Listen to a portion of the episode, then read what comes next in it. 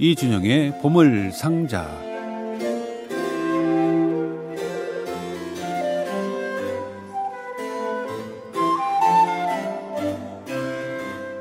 지난해 겨울은 눈도 많지 않았고 쏙 추웠었던가요? 별로 기억이 안 나는데 올해는 그래도 한번 뭐 제법 눈이 왔습니다. 또 눈 소식이 있기도 하고 좀 더 쌀쌀했고 이런 겨울에는 아무래도 음악이 더 좋아질 것 같은데 이준영 씨는 계절을 음악과 관련을 짓는지 모르겠습니다. 어서 오십시오.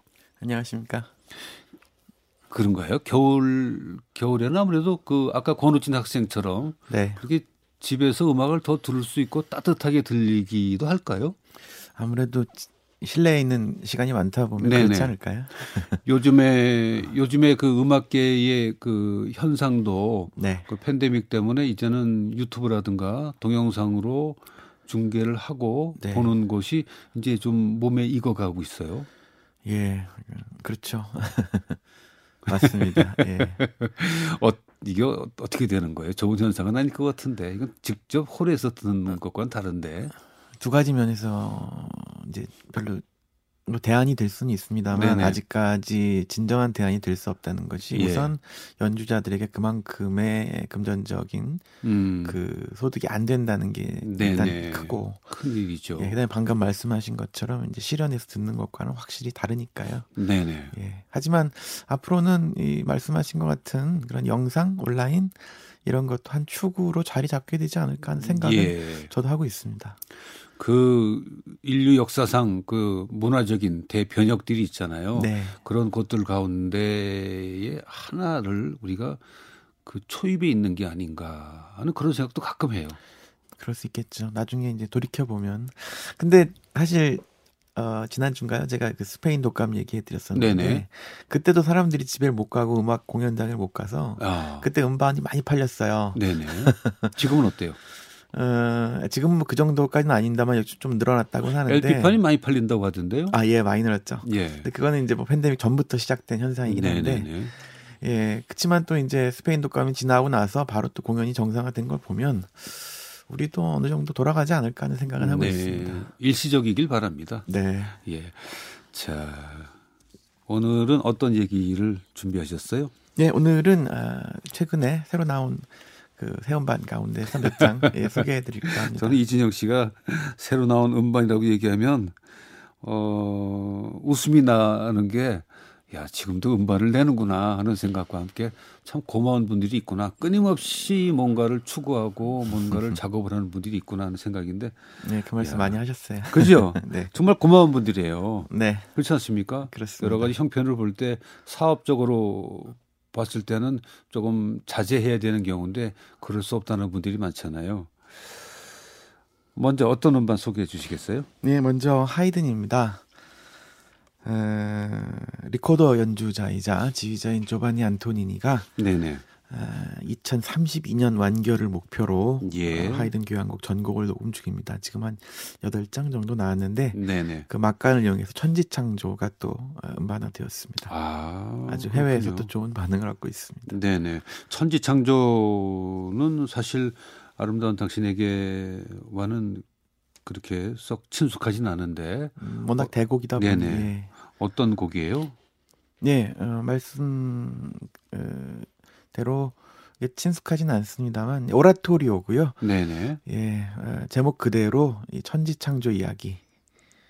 예, 태초의 천지창조와 성경을 예, 예, 기본으로 해서 아담과 하와 네네. 이야기를 네네. 모티브로 한 오라토리오입니다. 아 그렇군요. 예. 그 전에도 천지창조 하이든밖에 없나요? 천지창조가? 음, 제 기억에는 천지창조라는 제목의 작품은 없는 것 같아요. 그런 것 같죠? 네. 네네. 뭐 천지창조는 사실 음악보다는 그림으로 너무 익숙해서 아, 네. 그 그림을 연상하면 될까요? 그렇죠. 예, 맞습니다. 예. 예. 자, 하이든의 오라토리 천지창조 가운데 한 곡을 들어볼까요? 예, 앨범 마지막 곡인데요. 네네. 천국은 주님의 영광을 말하고라는 합창곡을 골라봤습니다. 조바니 안토니니가 지휘하고 바이에른 방송 합창단이 노래하고 일 자르티노 아르모니코가 함께 연주합니다.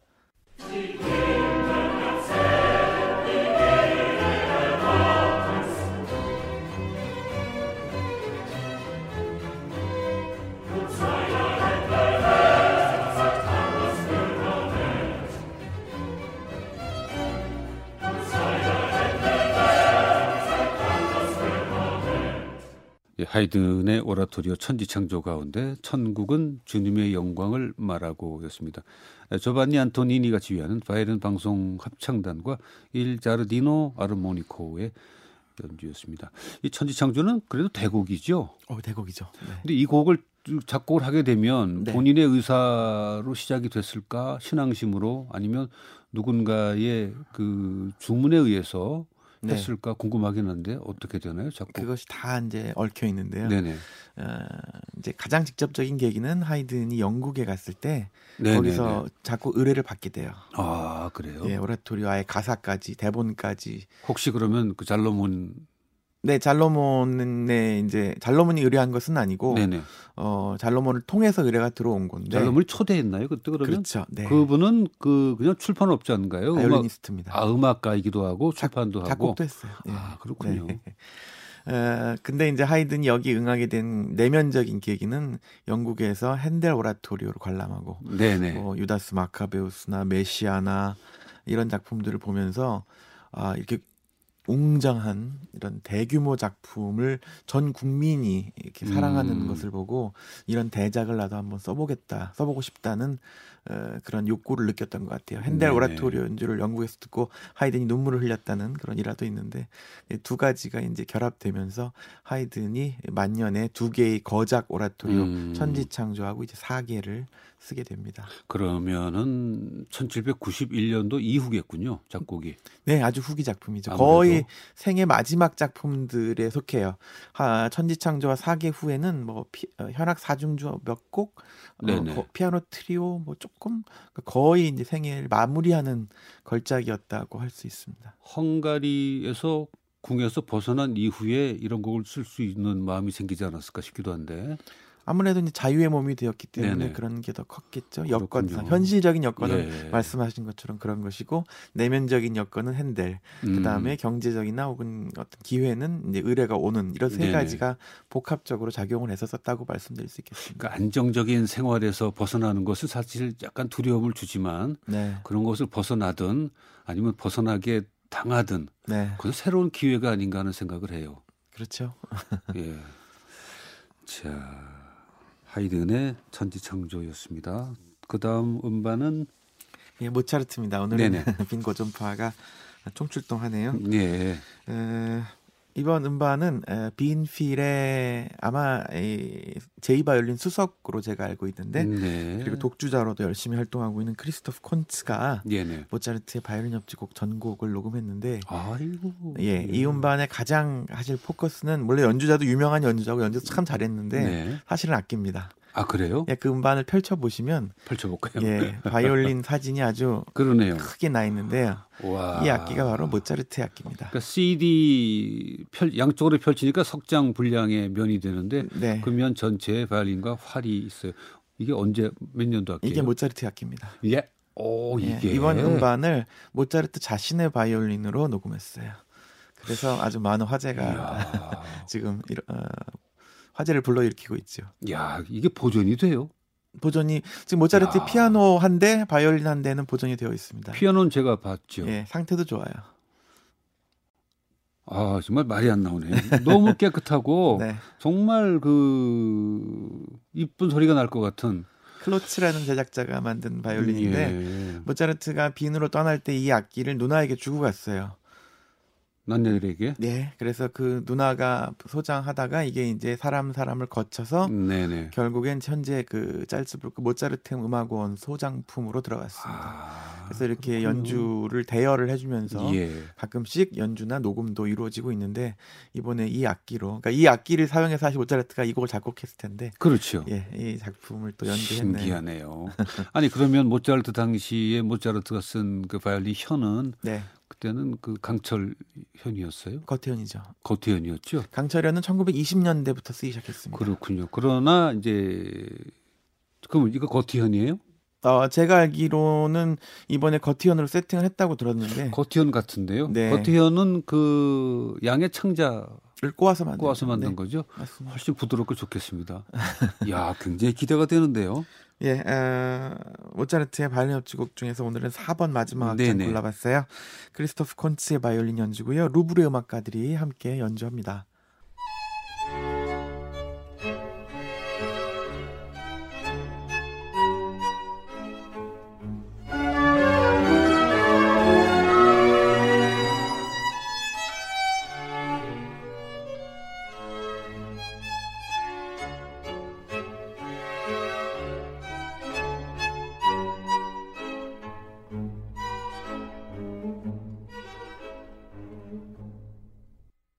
모차르트의 발린 협주곡 4번 D장조 가운데 세 번째 악장 론도 악장이었습니다. 크리스토프 콘치의 발린과 루브르의 음악가들의 연주였습니다. 저는 제 귀에는 아무리 들어도 겉보다는 조금 그 요즘에 그런 바이올린 소리가 들리는데 제가 확실하진 않은데 확인해 봐야겠지만 제가 사진을 이렇게 유심히 보니까 네네. 위쪽 고음현은 겉현을 쓴 것 같고 네네. 아래쪽 현은 어, 겉에다가 은 같은 걸로 코팅을 한것 아, 같아요. 글쎄 그래서 제가 사진 보기에도 네. 조금 색깔이 내 현이 좀 달라요. 바로크 시대에도 저음 현은 그 맨 아래쪽 현은 네네. 사실 그 끊어지기가 쉽기 때문에 네. 그게 은으로 금속으로 코팅을 하는 경우가 많았습니다. 네 네. 그러면 바이올린 연주자들이 바이올린 곡을 쓸 때는 그러니까 피아니스트가 네. 바이올린 곡을 쓸 때는 바이올린 연주를 못 하잖아요. 그렇죠. 피아노를 치면서 네. 악보를 그리게 되고 또 바이올린에서 친한 사람에게 한번 연주해서 보자 이렇게 되는 건가요? 뭐 사람마다 다른데요. 근데 이제 예전에는 사실 연주자가 작곡가였기 때문에 그런 일이 별로 발생하지 않았는데 네네. 왜냐하면 베토벤도 모차르트도 하이든도 다 바이올린 연주 잘했거든요. 아 그래요? 예, 베토벤은 저 본 시절에 바이올리니스트로 활동도 했어요. 네. 예, 모차르트도 뭐 아버지가 유명한 바이올리니스트고 해서 네네. 어, 짤츠부르크 시절에 오케스트라 악장으로 활동을 했습니다. 네네. 네, 그래서 이 바이올린 협주곡도 다 본인이 직접 독주를 하기 위해서 만든 곡이에요. 그렇군요. 천재예요, 천재. 네. 보면 그죠? 그 모든 악기를 다. 네. 아니 소리가 너무 좋았어요. 네. 너무 좋았고, 야 기가 막히다는 소리를 들었어요. 크리스토프 콘츠의 연주였습니다. 자 이번 새로운 음반은요 바흐가 봐요? 네 그렇습니다. 어, 마사키 스즈키와 그가 예. 이끄는 바흐 컬레기움 저펜이 올해로 창단 30주년을 맞이했습니다. 작년이네요, 이제. 예, 예. 30주년을 맞이했는데요.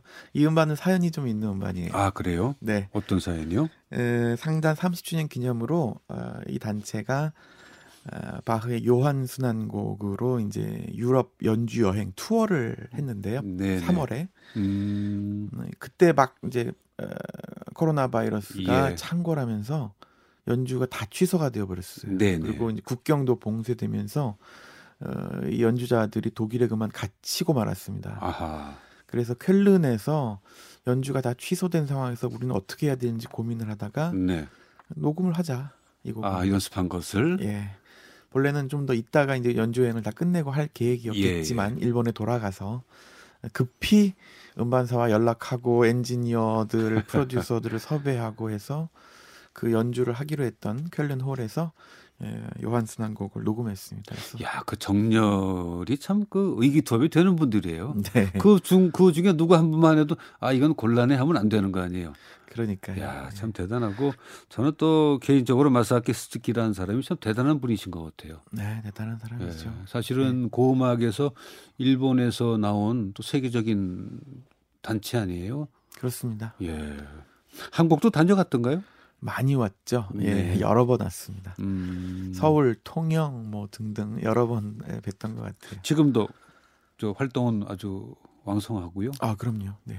그래요. 우리나라에서도 그 바흐 시대에 고음악 단체가 있어서 몇 번 가서 연주장에 간 적이 있는데 네.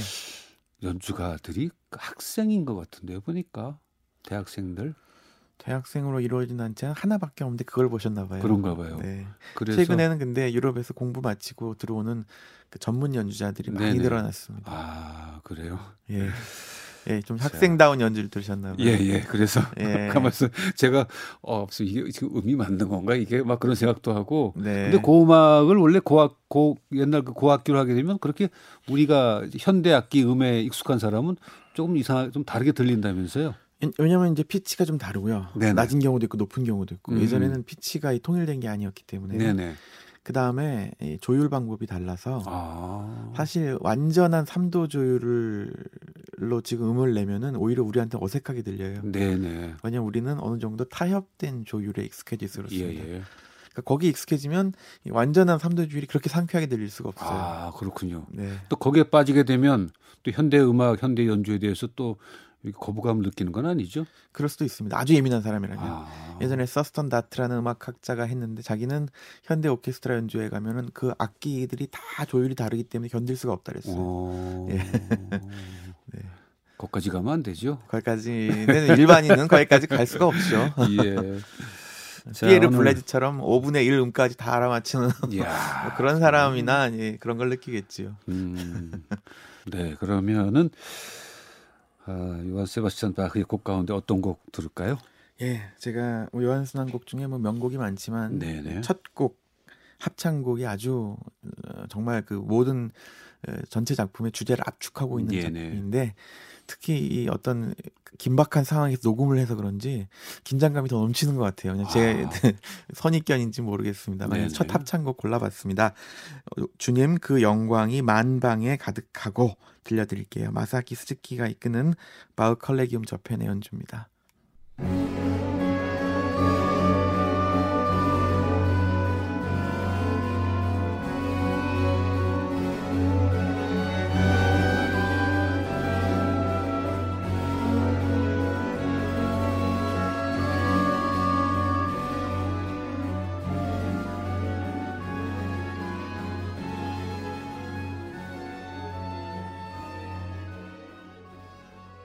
요한 세바스찬 바흐의 요한 순환곡 가운데 오 주님 그 영광이 만방에 가득하고를 마사키 스즈키가 지휘하는 바흐 콜레기움 저편의 연주로 보내드렸습니다.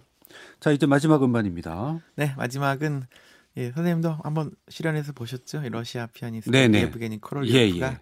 아주 아름다운 쇼팽 앨범을 음, 발표했습니다. 이분이 연세가 꽤 됐죠? 네, 70대죠. 네네. 네. 좀 좀 말랐던 기억이 나시고 네 맞습니다. 네, 저 아주 학자 같은 기분 그런 네, 느낌이었습니다. 정확하게 보셨습니다. 예, 예, 예. 뭘 녹음하셨어요 이번에? 예, 쇼팽 작품 중에서 네네. 자신이 어린 시절부터 즐겨 연주했던 정말 수십 년 반세기 이상 연주했던 작품들을 골라서 아주 개인적인 의미를 담았는데 네네. 에, 묘하게도 쇼팽 작품 중에 단조, 아. 느린 곡, 좀 더 내면적이고 명상적인 곡들이 많아서 음. 아, 이분 이런 곡을 좋아하는구나라는 걸 그분, 느꼈고 그분 그분 답네요. 예, 예. 어, 이 신기에 가까운 그런 피아노 터치와 음색을 들을 수 있어서 아주 감동했습니다. 네, 이분도 터키 행진곡 같은 거 연주할까요? 합니다. 네. 자, 어떤 곡을 들으면서 예, 오늘은 마지막 곡은 쇼팽의 녹턴 B 단조 작품 예, 예. 33의 네 번째 곡 골라봤습니다. 알겠습니다. 이 곡은 광고 후에 듣도록 하고요. 네. 지금까지 네. 이준영의 보물상자 이준영 씨였습니다. 고맙습니다. 고맙습니다.